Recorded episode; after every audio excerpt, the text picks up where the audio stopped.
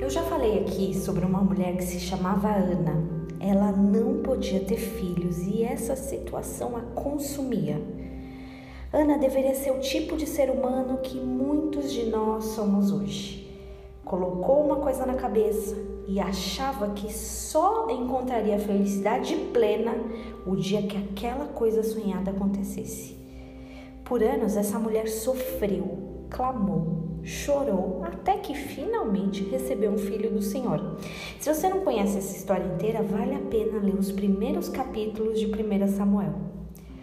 Ana se comprometeu, fez um voto ao Senhor, prometendo devolver-lhe o filho que nascesse. E exatamente assim ela fez. Apenas desmamou o garotinho e já foi levá-lo ao sacerdote para viver como um homem separado ao Senhor. Eu só faço um parênteses, que é uma coisa que eu não consigo deixar de pensar, ainda não achei essa resposta. Mas quando Samuel foi deixado, ele tinha entre 3 e 6 anos, ninguém sabe a idade ao certo. Já pensou se fosse uma de nossas crianças hoje com essa idade sendo deixado no templo? Em pouquíssimo tempo o sacerdote já ligaria falando: Olha, essa criança aqui é muito bagunceira, vem buscar de volta. Mas é claro, esse não foi o caso de Samuel. Depois de deixá-lo lá, todos os anos, Ana e o pai iam até o templo para adorar o Senhor, como era de costume, e também para ver o filho. E Ana sempre levava um presente, uma mini roupa de sacerdote. E essa roupa foi sendo adaptada e foi crescendo, assim como crescia o jovem Samuel.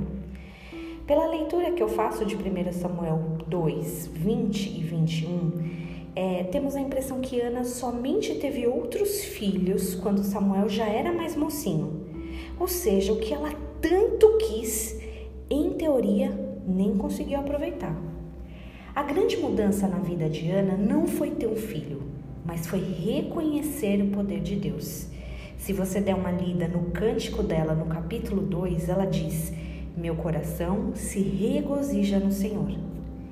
Não é o filho, não é a fama, não é a conquista. O coração se alegra no Senhor. Ana não precisava de filhos, precisava reconhecer e estar satisfeita com aquele que era capaz de dar todas as coisas.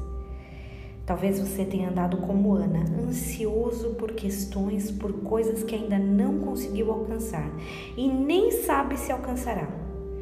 Eu tenho a impressão que o grande segredo está em viver esquecendo, não anelando, não querendo essas coisas. Tudo bem se alegrar quando elas chegarem, mas enquanto elas forem o foco, só sentiremos ansiedade. Melhor mesmo é se alegrar no Senhor. Tenha um dia abençoado em nome de Jesus.